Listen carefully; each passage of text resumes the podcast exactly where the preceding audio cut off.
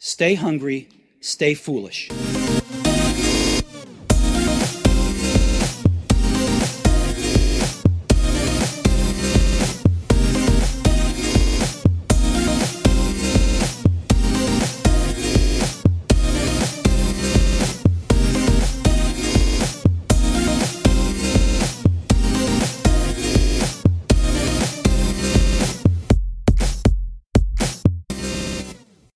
Oliver Sacks is arguably one of the best scientific writers of our time. Oliver Sacks said, Our guest today is arguably one of the best scientific writers of our time. He has so many letters after his name, I don't know what to call him, so I'm just going to call him Man. He's a neuroendocrinologist, a professor of biology, neurology, and neurological science, a multiple best selling author, and a fantastic lecturer and human being. And he is here with us today to share his brilliant book. We welcome author of Behave The Biology of Humans at Our Best and at Our Worst, Robert Sapolsky. Welcome to the show. Well, thank you for having me. You always start with the fantasy, and you've overcome him, you've overcome the guard, and you have this moment. I'd love if you'd start by sharing this with us. The day I captured Adolf Hitler. And it was fantasy. I'm leading a team of crack commandos, and we we overpower his elite guard, or you know, it's a fantasy. I single-handedly overpower his elite guard. I burst into his bunker. He has a pistol. I knock it out of his hand. We grapple. I get him down. I put handcuffs on him, and I get to say, Adolf Hitler, I arrest you for crimes against humanity. And it's at that point that one then has to ask so, what would you do if you had had Hitler? Or more pointedly, what would I have done? And if I let myself go there and really allow the viscera to come bubbling up, sever his spine at the neck, take out his eyes, cut his tongue out, when I would have that fantasy, or if I were to have it now, my heart would speed up and I'd breathe faster and I'd be responding physiologically. All these plans for this most evil soul, most deserving of punishment. And then what I come up with is a problem because I don't believe in souls and I don't believe in evil. And I don't believe that punishment makes sense with biology. And none of that makes sense to me. But at the same time, you know, there's all sorts of people I would like to have killed. But at the same time, I'm strictly against the death penalty here in the United States. But there's all sorts of violent, schlocky movies that I love to watch. But at the same time, I'm for very strict gun control. And I'm confused. I'm confused like virtually every other human out there when it comes to this issue of violence. And sort of the starting off point of what I think about is this enormous challenge we have in that we're the most miserably violent species on this planet. And that about it. Like cancer, bad thing, get rid of it. Miserably violent, bad thing, get rid of it. But the confusion is that we don't hate violence. We just hate the wrong kind of violence. And when it's the right kind, we love it and we hand out medals and we vote for these people even the bigger problem is that while we're the most miserably violent species there is out there, we're also the most altruistic and compassionate and cooperative. And the huge challenge for making sense of us and our behavior as biological organisms is how do we make sense of these extremes? And how do we make sense of the fact that the exact same behavior, you know, you flex your index finger and you pull a trigger, and in one setting, that's the most appalling thing imaginable. And in another setting, it could be a moment of like suicidal heroism or something. And the challenge we have in making sense of the biology of our behavior is not explaining the behavior itself, it's to understand the context. And that's really complicated once it gets to us humans. You use that as the starting point. And then the way I always think about this is it's like you, there's a zoom in moment of that behavior, and then you zoom back and you go, well, what happened milliseconds beforehand? What happened days beforehand? What happened weeks beforehand? What happened generations beforehand? And that is the beauty of how you constructed this because there is so much information in this book. I was telling you beforehand that I'd read a chapter, I'd read a page and go, that's a chapter in another book. and there's 800 pages, but it's so brilliantly, the narrative structure is fantastic. But there's so much in it that you're going to have to keep manners on me to to get through the narrative of that today.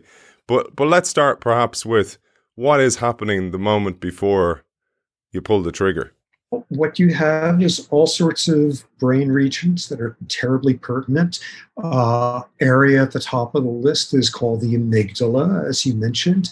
Amygdala is about fear, it's about anxiety, and really importantly, it's about aggression. You can't make sense of the neurobiology of violence outside the context of the neurobiology of fear. And, you know, basically, in a world in which no amygdaloid neuron, you'd be afraid, there'd be a hell of a lot less violence. So that part's easy. What then becomes more complicated is an area of the brain. I love this region. Um, it's called the insular cortex. And 99% of beasts out there, it's totally boring what it does. You take a lab rat and it bites into a piece of like rotten, fetid food. And within like a fraction of a second, this insular cortex activates. And that triggers all this reflexive stuff. The rat spits out the food, it gags, it like winces, and you get like some crazy college student volunteer and stick him in a brain scanner and have him bite into some rotten, festering food. And their insular cortex will activate in a tenth of a second and will trigger gagging, maybe even throwing up. What does the insular cortex do? Um, it mediates gustatory disgust. It keeps us from eating toxic food and getting poisoned. But then you do something more interesting with humans, which is you stick them in the brain scanner and don't make them eat something disgusting. Just make them think about eating something disgusting, like, I don't know, some squirming locust or something. And we humans will activate the insular cortex just thinking about it. But then you take it one step further and stick that human in a brain scanner and don't have them eat something disgusting or think about eating something disgusting. Make them think about something morally appalling a picture of a victim of a lynching, people who have been subject to genocidal ethnic cleansing, whatever such thing, and your insular cortex will activate. And about 40, 50,000 years ago, when we invented moral transgressions, the notion of that, obviously, like you couldn't invent a new part of the brain in that period. And the brain evolved to just wing it at that point, to improvise. Ah, insular cortex, disgusting food, disgusting morals. Yeah, have it do both of those.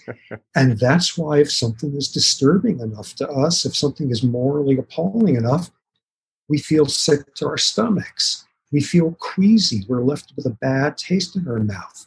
And what is remarkable is when something morally disgusts us, the first part of the brain that the insula talks to is the amygdala. And the really dangerous thing is that some of the time, what is morally disgusting is like some horrendously damaging, heartless act. Some of the time, it's somebody whose behavior is just different than yours. Maybe they look different. Maybe they pray different. Maybe they love differently. Maybe they whatever.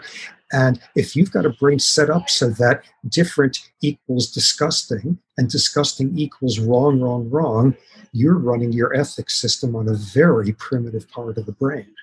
So let's stay on that. You've you've sent me everywhere in my own brain here. All, all the neurons are firing, but let's stay on the the the inputs that we're so unaware of because you tell this brilliantly where for example we've a, we've a high olfactory sense even though we're not a very olfactory being anymore but we still have the traits of that from back in the day back in the cave days. But also like for example you say when when eyes flash up on a screen or somebody of a different race or even to the point about or the, the gustatory taste if I drink some cod liver oil, for example, before a meeting somebody else, my meeting's not going to go so well. And if they make some sort of moral transgression, you are now likely to advocate a more severe punishment for them than you would do if you didn't have a bad taste in your mouth. wait, wait, that's just a metaphor for your insular cortex. That isn't a metaphor. A neuron there can't tell the difference between disgusting food and disgusting, you know, situational ethics or whatever.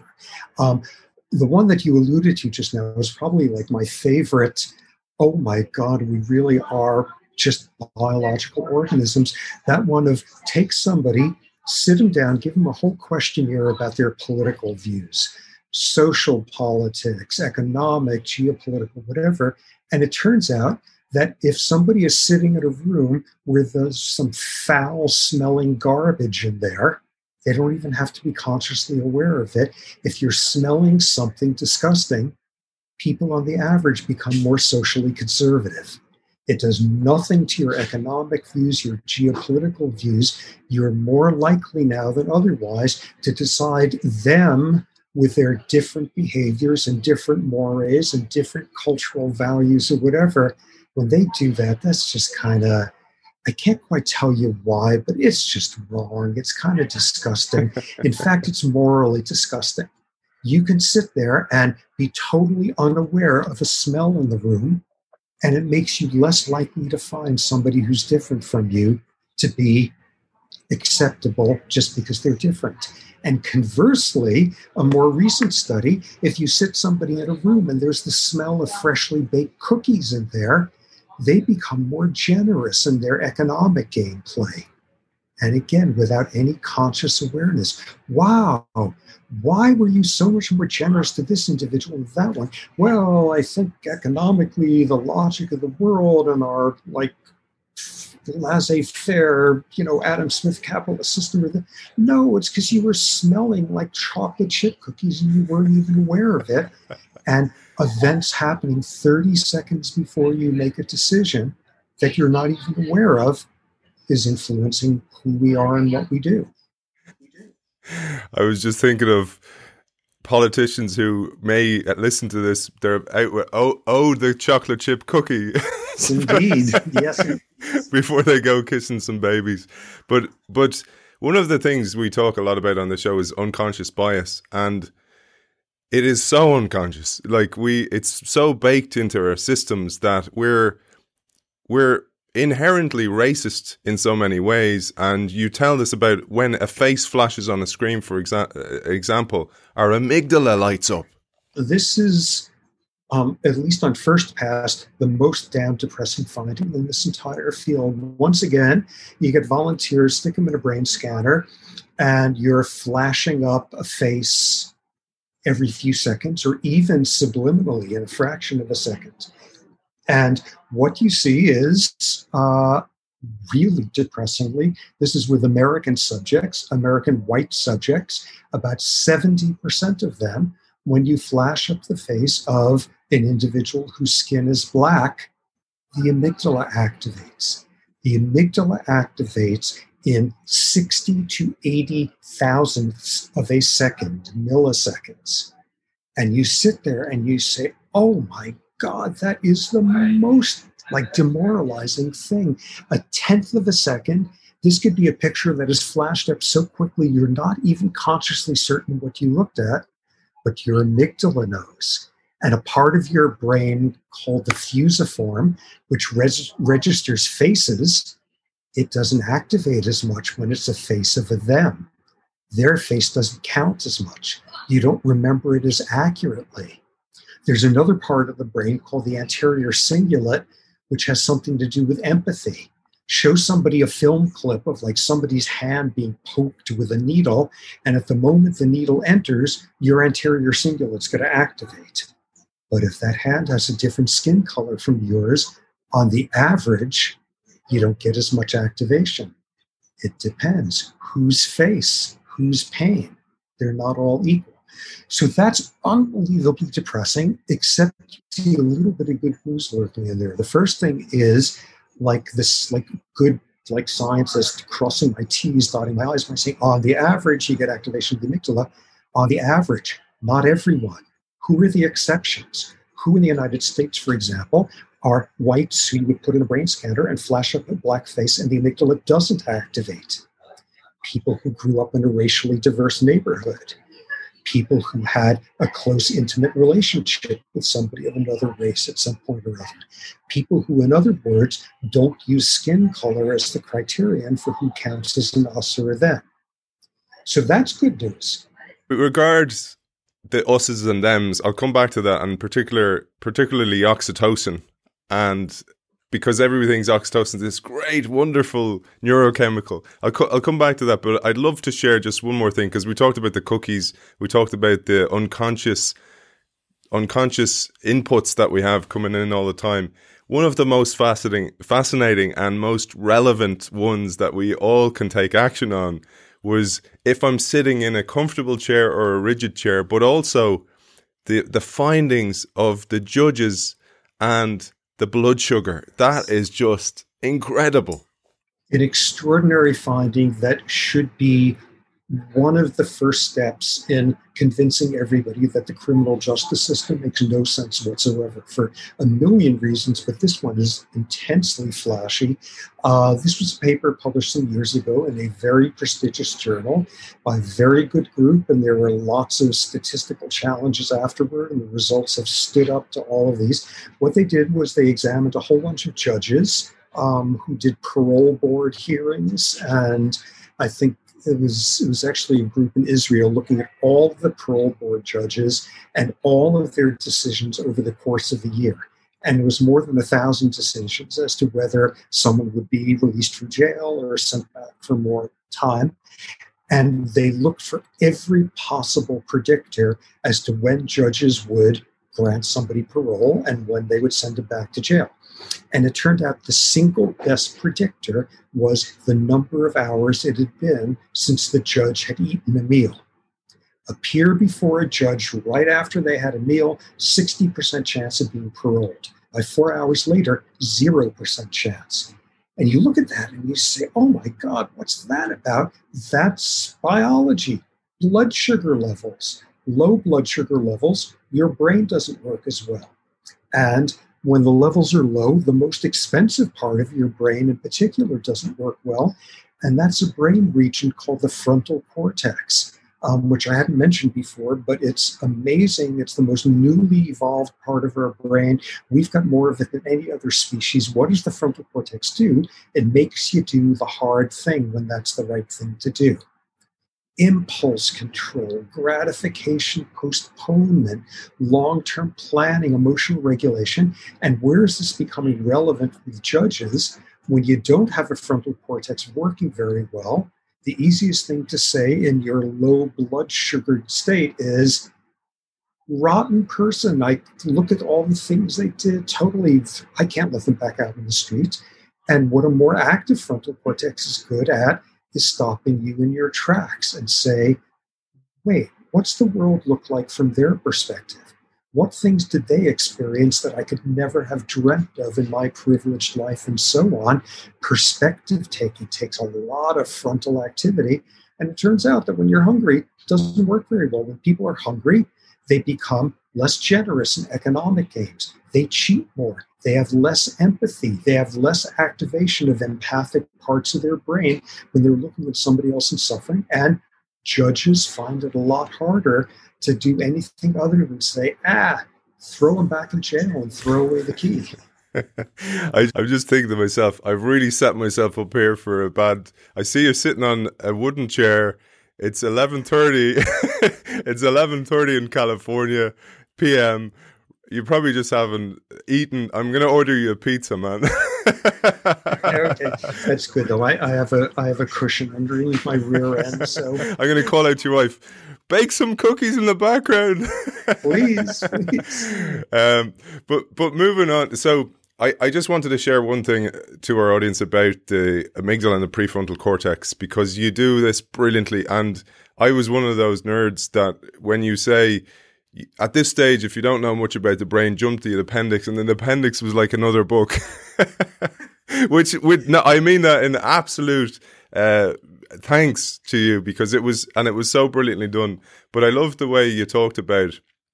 It's like the way I, I uh, the mental model I created of it is is like the prefrontal cortex is this executive functioning. It's like the CEO of you, and then all the the the limbic system's all like fighting for attention, going me, me, me, me, and it's like uh, it's like students in your class trying to answer the the the question. They're like, I know the answer, Mister Sapolsky, me, me, and you're like going, okay, you, but then some people can bypass it and get to you without you answering them or saying, yeah, I'll take your question. Well, one of the most sort of interesting bits of revisionism out there is okay, you look at the frontal cortex, it's gleaming, it's brand new, it's wonderful, it's it does all this fancy executive function stuff. And then you look the amygdala, which just makes you do stupid things like punch someone when you're tempted, even though you know better, or just disinhibited stuff like that. And what anatomists mostly learned at the start was the frontal cortex sends a whole bunch of cables down to the amygdala and they're inhibitory. In other words, what the frontal cortex does is it races down to the amygdala as fast as possible before the amygdala does something god awful stupid. And the frontal cortex gets there and says, I wouldn't do that if I were you. I know it seems like a good idea right now. You're going to regret it. It's like what frontal cortical amygdaloid interactions consist of would be the frontal cortex showing up down the amygdala and like preaching Christian temperance or something like that. Okay, so this very one directional picture of the brain. But then it turns out the amygdala sends as many projections up to the frontal cortex as the other way around. And under circumstances of stress, anxiety, distraction, fatigue, pain, hunger, etc., the balance gets flipped and the amygdala gets to dominate the frontal cortex instead of the other way around. What have we just explained? This is the whole world of every single one of us who, during a time of great stress and agitation, decided to do something that was horrendous and we regretted it for decades afterward and it seemed brilliant at the time. This is where impulsivity comes from. And you look at half of like criminal murder trials and this is something i've sort of made a hobby by now of like testifying and teaching juries about the brain where you have a moment where somebody in like extreme arousal who's been threatened and things have gone badly for him in the past and he's just pulled the trigger and the person is lying there like on the floor no threat whatsoever and if you just stopped at that point any jury would have said that was self defense because the other guy pulled the gun first. And instead, this guy, with six seconds of agitated non reflection, instead decides to pull out a knife and stab the dead guy 72 additional times. At which point, the jury says, you know, you should have been able to stop during those six seconds and say, hey, he's kind of inert on the floor there. I don't think he actually represents a threat anymore. You should have been able to discern that this was no longer a threatening circumstance. No, nobody thinks that then because nobody thinks then because their amygdala has taken over their frontal cortex entirely. And an astonishing number of these, I just do one trial after another, another, where some poor bastard who's had everything gone wrong in his life, so he's got the flimsiest frontal cortex you can imagine because it's atrophied by stress. And he's sitting there in a circumstance where, uh oh, this seems just like that other time that wound up being really bad for how things finished for me. And I'm having all those alarms go off, and I've just stabbed the guy once or pulled the trigger once, and any sane, calm, like legal scholar sitting there in their armchair would look at the situation, situation and say, My, I think all of the threat has passed, and it's time for you to shift gears dramatically and like get your frontal cortex back in charge. And instead, 99% of people will wind up, if they have that sort of history and that sort of brain scarred by lifetime of adversity, is instead going to have their frontal cortex totally marinating in the amygdaloid juices. And they're going to pull the trigger every time. And before you know it, they're going to have pulled the trigger 20 more times. Bringing that then to the office or the workplace or the home place for most, most of us, which is the workplace now. One of the things I thought about this was you, you say that the prefrontal cortex is the the basis of willpower, etc. But, but but it's actually very expensive on the juice. So it takes a lot of juice to keep that running. And, you know, I'm very aware of, you know, the time here for you because uh, your willpower juice is going to start running out. I say this to my kids. I told you they're 10 and 8. And I say, when they start misbehaving after like 7 or 8 p.m., it's I show them a glass of water and I pour it out and I go, I'm running out of juice. and and I thought this is the same because we run out of willpower throughout the day. And i think you know the way i construct my day is to is to organize it around prefrontal cortex activity essentially because i go to the gym in the morning because i know if i i won't go after work i try and do my writing early in the morning because i won't do it later in the day. I'd love your your opinion on this it makes perfect sense and one of the best sort of manifestations of this is one out of neurology rather than sort of the behavioral sciences. You look at people with Alzheimer's disease, where it's relatively early stage, and you get something that's called a sundowner syndrome, which is you get that person early in the day and they can tell you where they are and they've got a fairly good sense of they know what year it is they probably know what month it is. They're you know have a good chance of remembering the name of the president of their country. They know the name of their spouse. They know the names of most of their grandkids. And then you get them at the end of the day and all of that is gone. All of that is gone because fatigue because your brain in the case of someone like this is running the cortex in a brain region called the hippocampus. You're running it on like 85 90% of the neurons you normally have and the networks are weakened and it's taking more energy to retrieve information. And you got more energy earlier in the day. And when you get tired, your cognitive status goes down the tubes. And this is just a totally documented sort of clinical phenomenon with dementia patients. As it gets later in the day, what do you know? Brains get tired along with muscles and everything else. And it gets harder to be running on like six cylinders when uh, you know, which should be eight, but two of them have died due to the disease. I wanted to to share something that I thought was really important, which is your your narrative on gut feeling and decision making and uh, VM pre- prefrontal cortex damage. Yeah.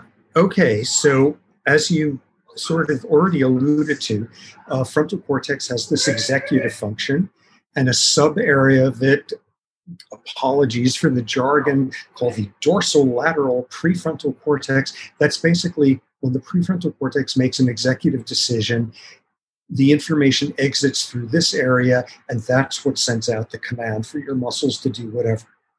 And as you noted before, what the frontal cortex is also doing is listening to all those more emotional, messy, disinhibited parts of the brain shouting in as to what they think is the smart thing to do at that point. All of that emotional limbic information is coming in by way of another portal in the frontal cortex. This one is called the ventral medial prefrontal cortex. Okay, so dorsolateral is for the hyper cerebral Mr. Spock Vulcan decision making sort of stuff. And ventral medial is all the emotional stuff coming in there. So, what everyone is accustomed to is the idea that if you get somebody who gets the Mr. Spock part of the brain damage, this dorsolateral prefrontal cortex, obviously that's going to be a disaster because you have somebody then who can't inhibit their emotional behaviors. And this is what you see damage there is associated with people who are sexually inappropriate, who are hyper aggressive, who are blasphemous from the standards of their culture, whatever, all of their emotional stuff has been disinhibited by the sensible part of their frontal cortex has been damaged. So you come away with a sense of, whoa, you really do want to have a dorsal lateral prefrontal cortex working properly. But then you take the flip side and say, so what happens in people with the ventral medial prefrontal cortex that's damaged? And what you then have is a frontal cortex that doesn't get any gut feelings, it doesn't get any intuitions, it doesn't get any input, not running a thought experiment, but running a feeling experiment. Because a lot of what you're doing when you're making decisions is asking your emotional parts of the brain to simulate okay, so how am I going to feel if I do this? And this is what happens. How am I going to.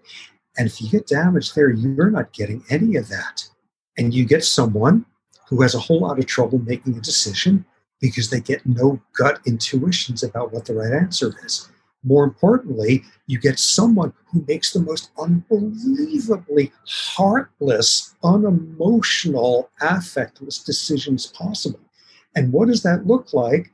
You get any person out there and you give them all these sort of like utilitarian, moral decision making sort of things. Okay, would it be okay to kill one one sibling in order to save three strangers and and there's a whole hierarchy of who counts more as an us than others you get damage in this part of the brain and you throw your mother under the train as readily as you would throw hitler under the train because my mother no longer has an emotional resonance coming into your frontal. you get totally cold affectless purely pathologically pragmatic decision making. So, what you get from that is just when people are about to decide, oh, damn, if only we were purely rational creatures, what a wonderful world this would be. No, a lot of the time, the best, most wonderful, compassionate, heroic, stupid, like, how could anyone get themselves to do something that amazing in a circumstance like that? Yet we do it because some of the time our greatest moments are our irrational ones. We need our irrational inputs into our decision making, our emotional inputs as readily as we need our thinking and cognitive ones. It reminded me of when you mentioned throwing your, your mother under the bus, the the philosophical trolley problem, and you mentioned Cohen and Greene's two trolley problem. I'd love if you'd share this. It's this, you know, classic problem in philosophy. Okay, so there's a trolley, it's broken loose from its brakes, it's hurtling down the tracks out of control. It's going to hit and kill five people. And the basic scenario is is it okay to push one person onto the track? Who's going to be killed by the trolley, but is going to gum it up in the process and stop it? Is it okay to sacrifice one innocent person to save five? Like classic utilitarian. And what fascinates philosophers is, you know, that people have their certain decisions. What fascinates psychologists is you get totally different decisions from people depending on subtle things with wording, depending on subtle things like is it okay to push this person onto the track? Oh my God, no, only 25% of people would be willing to do that to save five people from death. Is it okay to press a button that would open a chute that would dump this person onto the track? 75% of people say, sure, of course, I would sacrifice one in order to save five. Wait a second. In both cases, you're choosing between one and five. And in one scenario, don't sacrifice one and the other, yeah, go and do it. They're absolutely the same formally. What's the difference? And it turns out people have much more of an aversion to doing that if you're going to push the person with their own hands. If you're going to look at their face beforehand, this is where all that irrational stuff is coming in. And this is where, as you noted before, now instead of what's going on one second before or 30 seconds worth of smells before, what's going on in your brain hours to days before, um, your brain's being exposed to hormones and the levels of your various hormones. And this is where it brings in this hormone oxytocin, which everybody loves oxytocin. if only we could dump oxytocin in the water supply, everyone would like join nudist colonies and just sing folk songs and there'd be no war because oxytocin promotes mother infant bonding and monogamous pair bonding and trust and generosity, all of this stuff. Oh, oxytocin is uniformly pro social. But then you look at it more closely, and that's not how it works at all. And this was this brilliant elaboration on the runaway tro- trolley problem. It was done in the Netherlands a few years ago. Researcher named Carsten de Dreu, wonderful study where he gave, you know, students, Dutch college students, Psych 101 volunteers, he gave them the runaway trolley problem and there was an elaboration. They were asked, is it okay to push this person to their death in order to save five other people? And what was done was that person was given a name. And a third of the time, they were given some good old boy Dutch name like Dirk or Peter or something. And the rest of the time, they were given one of the two names of groups that consistently have negative connotations in Holland German names. Oh, yeah, that's right, World War II, that was a bummer. Or Muslim names. So now you got somebody you're contemplating, am I going to push Dirk onto the track? How about pushing Otto onto the track? How about Ahmed or whatever? And what they show is you give people oxytocin, and they're much more likely to save the life of Dirk or Peter. And they're much more likely to push Wolfgang or Muhammad onto the tracks there. Does oxytocin make you nicer? No oxytocin makes humans nicer to people who count as an us. And it makes you crappier and more preemptively aggressive and more likely to cheat in an economic game against people who you classify as a them. Oxytocin wouldn't make the world nicer. All it does is take the us and them fault lines in our brains and make them even more exaggerated which is a hell of a lot more subtle of an endocrine effect than, oh, this is a hormone that makes mammals prosocial. Our brains are much more complicated than that. I was thinking of it like uh, oxytocin makes you do do the in the COVID word the elbow bump, but it's actually more likely to give you an elbow to somebody who's on the other team. But um, yes, moving on to um, testosterone, and and behind me is one of your brilliant books, "The Trouble with Testosterone." But you uh, you focus in on it with, with particular um, emphasis on behavior in behave. Basically, sort of testosterone in some ways is the evil twin of oxytocin. Oxytocin, it's gotten away with this wonderful unearned reputation as being uniformly prosocial. Now, look closely, it's messier than that. It's not such a beautiful hormone across the board. Testosterone, on the other hand, has this across the board horrible reputation. Why are males of like every culture and every species out there so uniformly pains in the rear? Testosterone, because testosterone causes aggression. And it turns out, when you look closely, testosterone doesn't cause aggression. Here would be like a classic sort of behavioral study showing what testosterone actually does. You take five male rhesus monkeys, you stick them together in a group and they form a dominance hierarchy one through five. Number one dominates two through five. Number two dominates three through, three through five. They have this linear hierarchy. Now take number three in the hierarchy and shoot him up with testosterone. Like give him so much testosterone that he's like growing extra testicles or who knows, massive amounts of testosterone. So you ask this question is he going to be involved in more fights now? And the answer is yes, absolutely. Number three is going to be in more fights. So now you say, aha, is number three now going to be challenging and trouncing numbers two and number one? Is number three going to be rising up in the hierarchy? Absolutely not. Number three doesn't go anywhere near number two and one. What happens is number three becomes a total nightmare to poor number fours and fives. Number three just rains terror down on them. Testosterone does not cause aggression. Testosterone amplifies whatever patterns of social aggression are there already. So if we have trouble with sort of male aggression, it's because socialization, all testosterone is doing is amplifying whatever the socialization is putting in there. What's even more remarkable is some totally subtle studies. Okay, somebody's threatening your status and you're a male baboon, how are you going to respond to this threat? You're going to try to slash the guy's face open with your canines. If you're a human, challenges to status can come in a lot of different forms. And retaining status could take a lot of different forms as well. And in a particular setting, the way you can attain status as a human is by seeing, being seen as the most charitable, or the most wonderful or the most laudatory or the most we can get status in all sorts of interesting ways. And there are economic games where you gain status by being generous.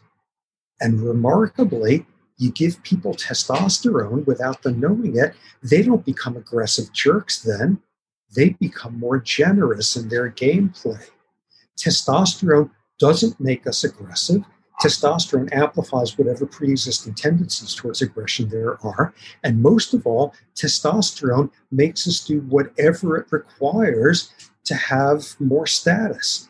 In other words, if you took a whole bunch of Buddhist monks and you shot them up with testosterone, they would run amok, seeing who could do the most random acts of kindness. the problem isn't testosterone. The problem is that we hand out so much prestige for aggression.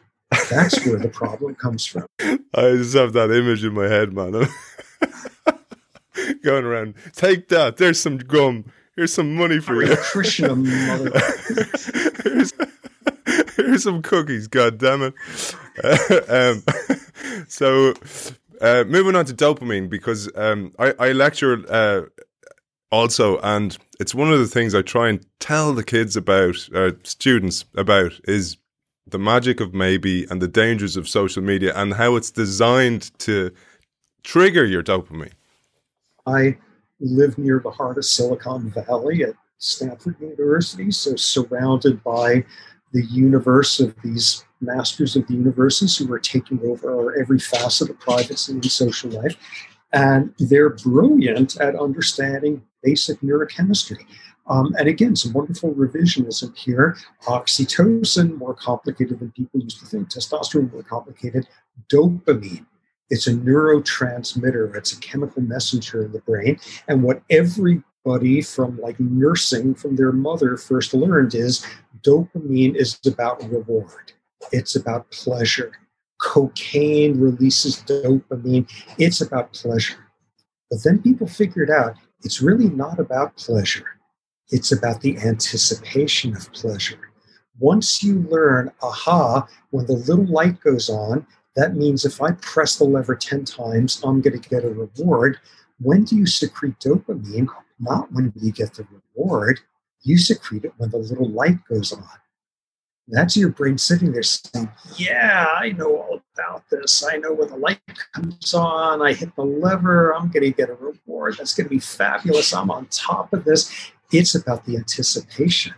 The reward is an afterthought. The anticipation to get it is what's really driving.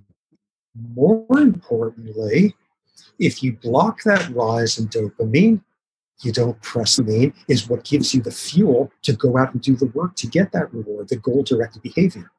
But then the thing that's most amazing of all is that this is what you see in circumstances where you do the work you get the reward. You do the work, you get the reward, 100% relationship.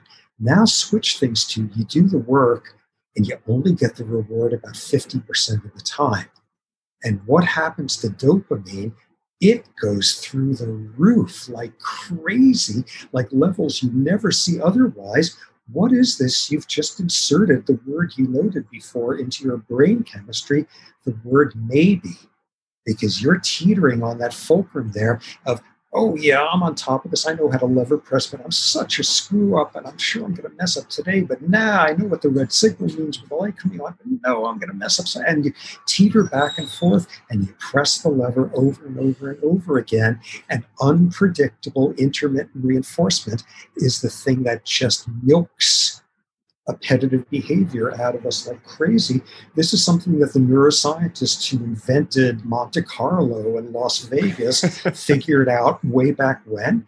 And this is something that Silicon Valley sure understands in patterns of predictability and reward in these systems.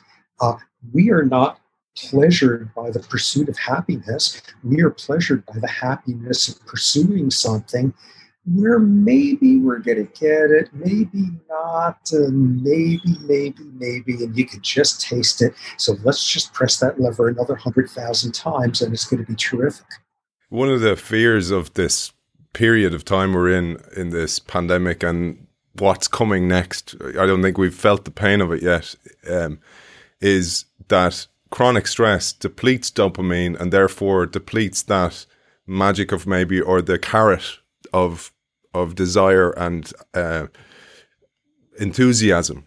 Absolutely. To get all technical, um, by adversity, by stress, by whatever like that, you have somebody who suffers from anhedonia. Psychiatry jargon, hedonia, in pursuit of pleasure, anhedonia, inability to feel pleasure. This is the old version, feel pleasure. When you're depleted of dopamine, you can't feel the anticipation of pleasure. You can't feel the motivation yet. And what have we just defined? This is the backbone of what clinical depression is like. And what is clear is like the world is going to be suffering for years to come with tidal waves of anxiety disorders and depressive disorders because of what this pandemic has been. If the main thing you have concluded from this pandemic is every single second you have to be vigilant and wash your hands and wash them again and close the windows and make sure nobody is exhaled in your vicinity, you're going to wind up with an anxiety disorder. And if what you conclude from this is this invisible thing is everywhere and there's nothing I can do about it, you're going to wind up with a major depressive disorder. Or if you're really complicated enough, you're going to wind up with both and really have your life derailed by it.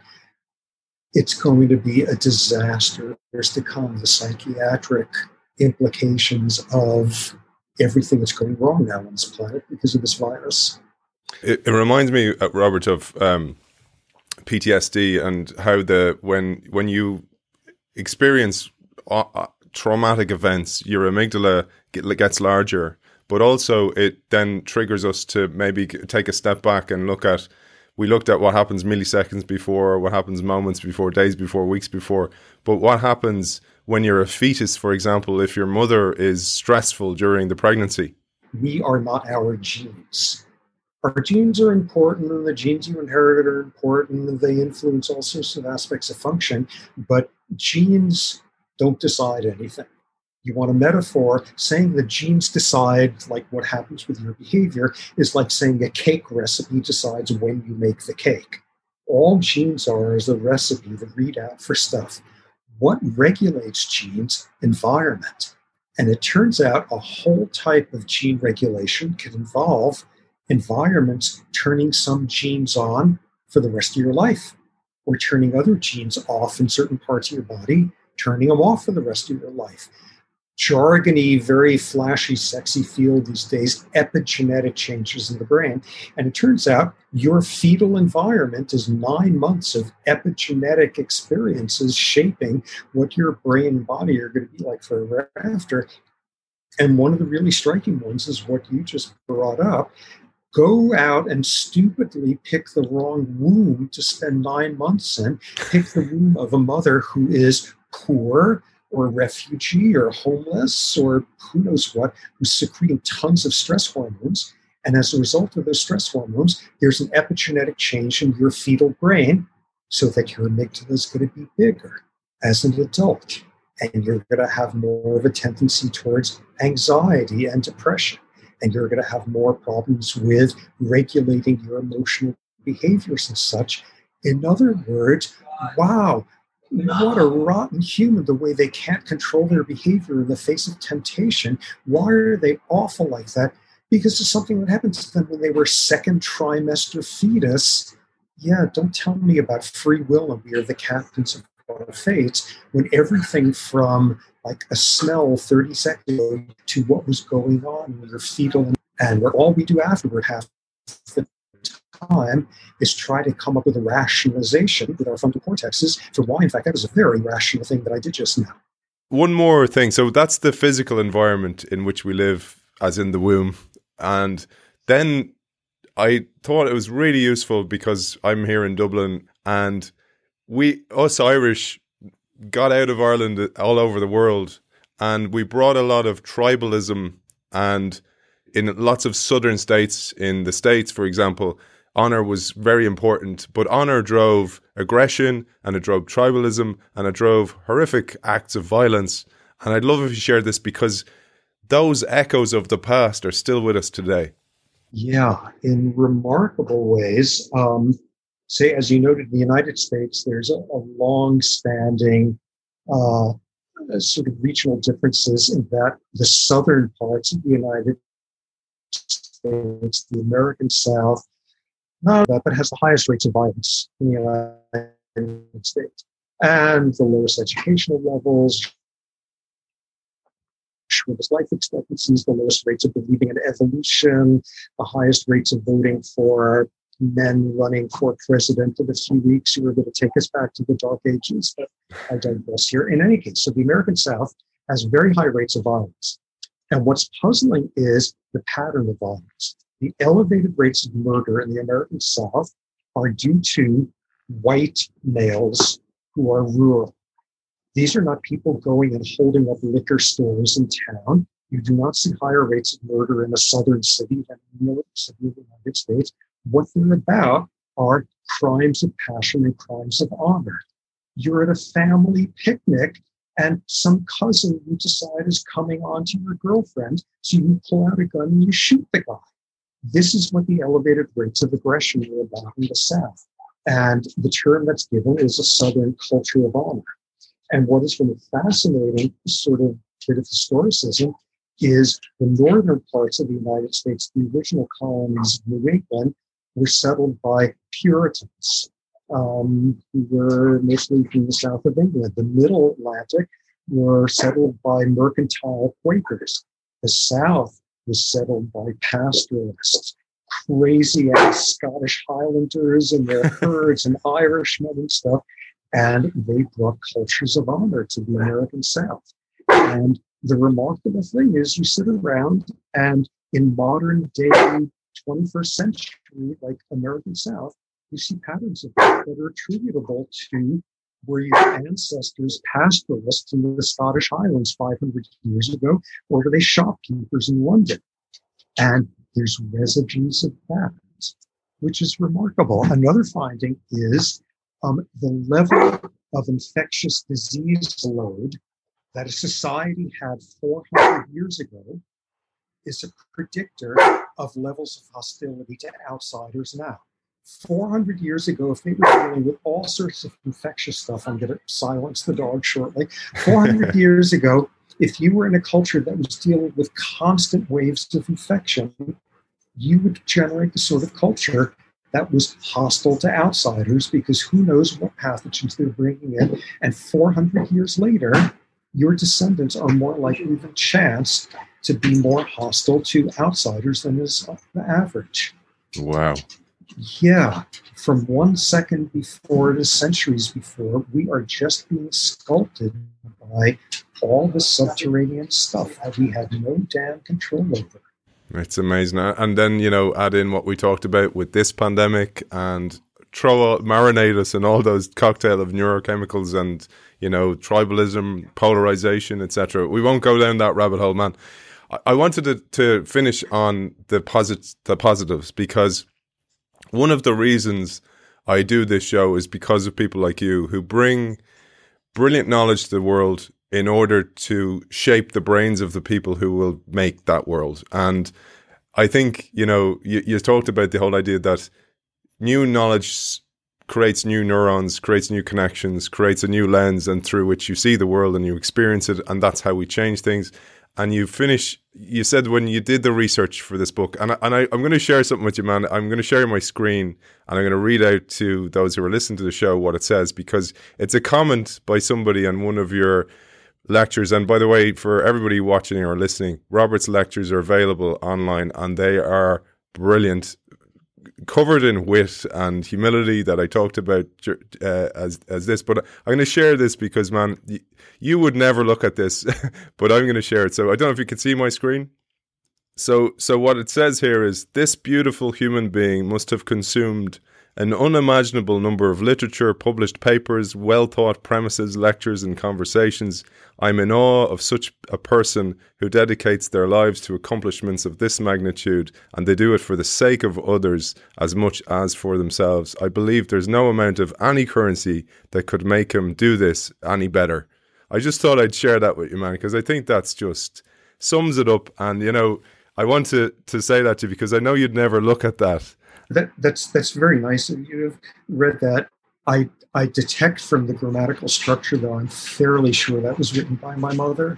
So we should we should take that in that context, though. So. Okay, man. That's that humility I talked about. But I'm sharing that to show the difference you make in the world, but also that by bringing new information, we can change it. But you studied all this information. You studied all this horrific massacres like the My Lai massacre, Pearl Harbor, World War One, but you also studied how everything can change, including environments. You mentioned the Swedes. I'd love if you'd share this as our final message to our audience today. Well, I mean, one of the themes that comes through over and over is wow, all that subterranean biology influencing us all the time, but that amid that, more of that stuff is changeable than people ever used to think. The adult brain can make new neurons in all sorts of interesting circumstances. All sorts of aspects of you know behavioral patterns can be changed. Those epigenetic changes that can occur in fetal life, do nothing about it, you got them forever but they could be reversed with the right sort of therapeutic interventions. And what you see is very little of our biology is set in stone. And as a consequence of that, very little of our behavior is set in stone either. And where you get some of the best examples of that is looking at just extraordinary examples of change. You know, cultural change the, the Swedes in like the 18th century were the most like crazy ass violent people you could imagine. And then around 1815, something happened and they became the Swedes. Like they became the modern Swedes and like cultures change. And people can change and it can take decades. There, the, the hymn Amazing Grace was written by this, this British theologian, John Newton, um, who in his old age in England in the early 19th century was a central architect of the abolition of slavery in the British Empire. And as a young man, John Newton was the captain of a slave ship.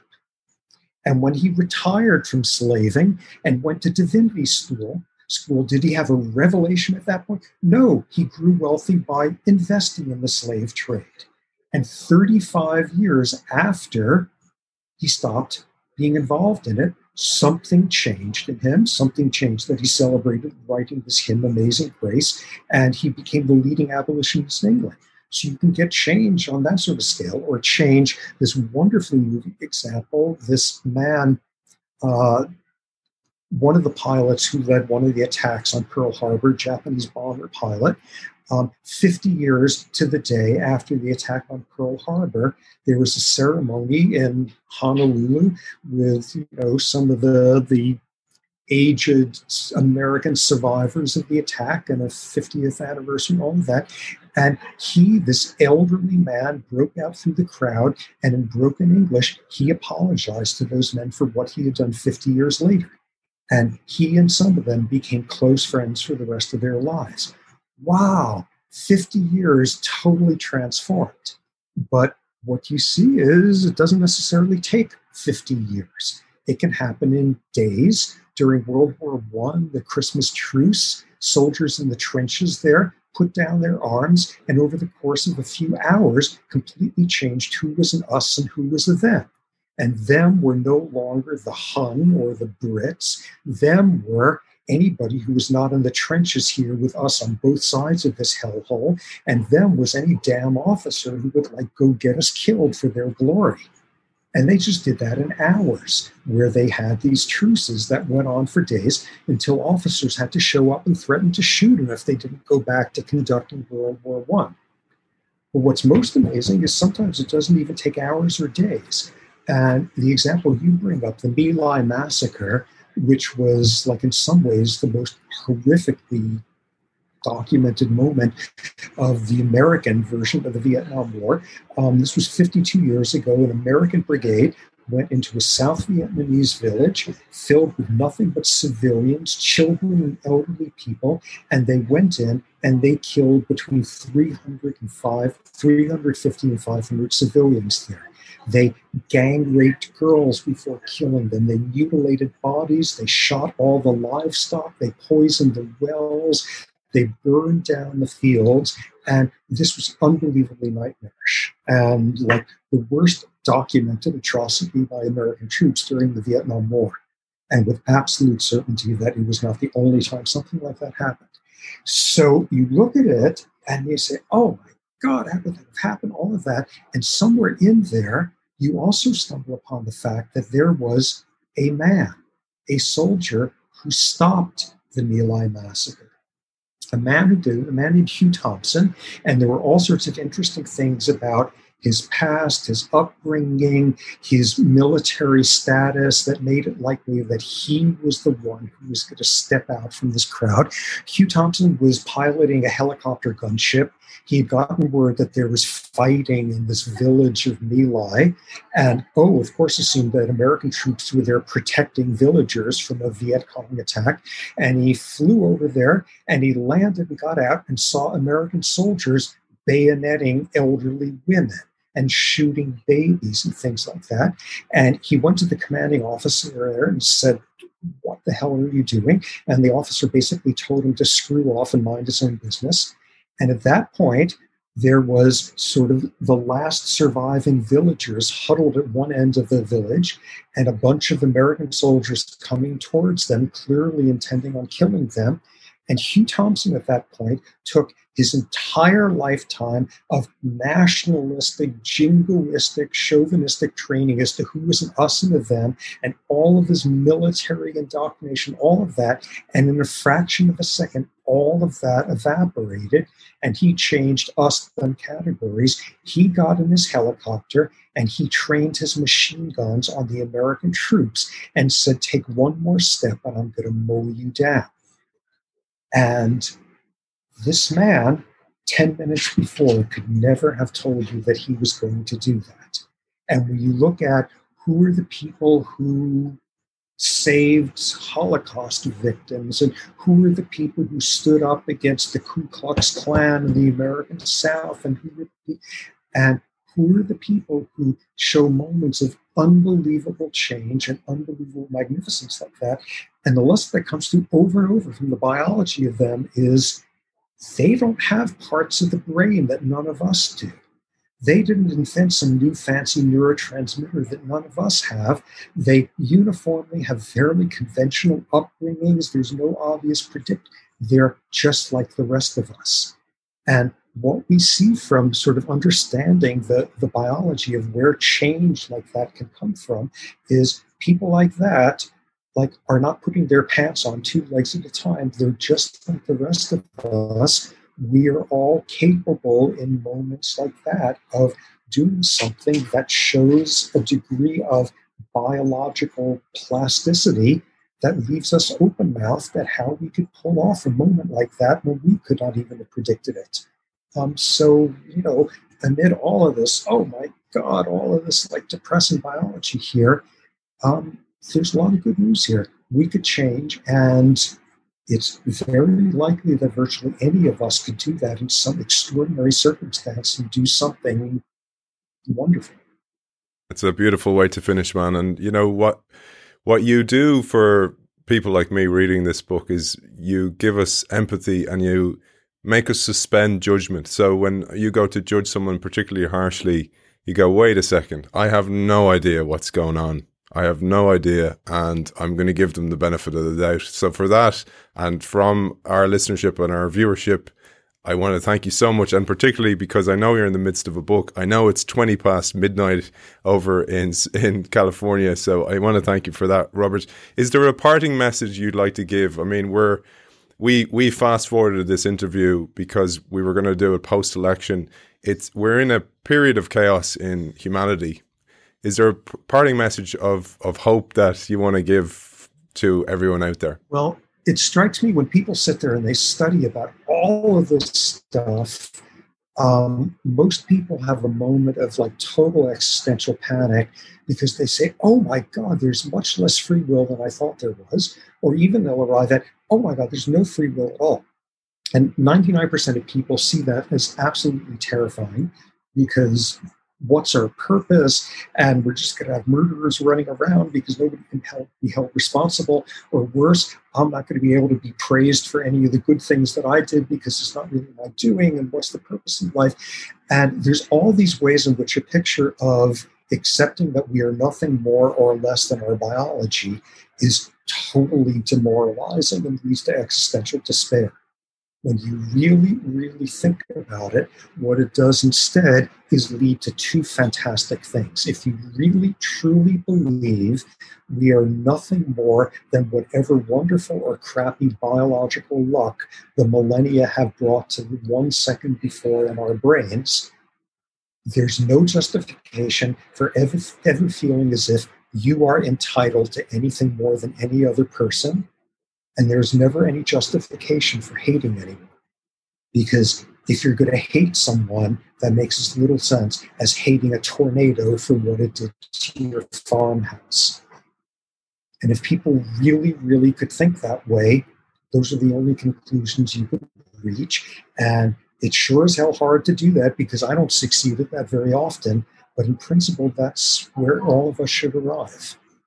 Beautiful. Beautiful, man author of Behave Bio- The Biology of Humans at Our Best and at, at Our Worst, one of the si- best scientific writers of our time, Robert Sapolsky. It's an absolute honor. Thank you so much for your time. This was this was a fun interview. You, you hit on all the right things. pleasure, absolute pleasure.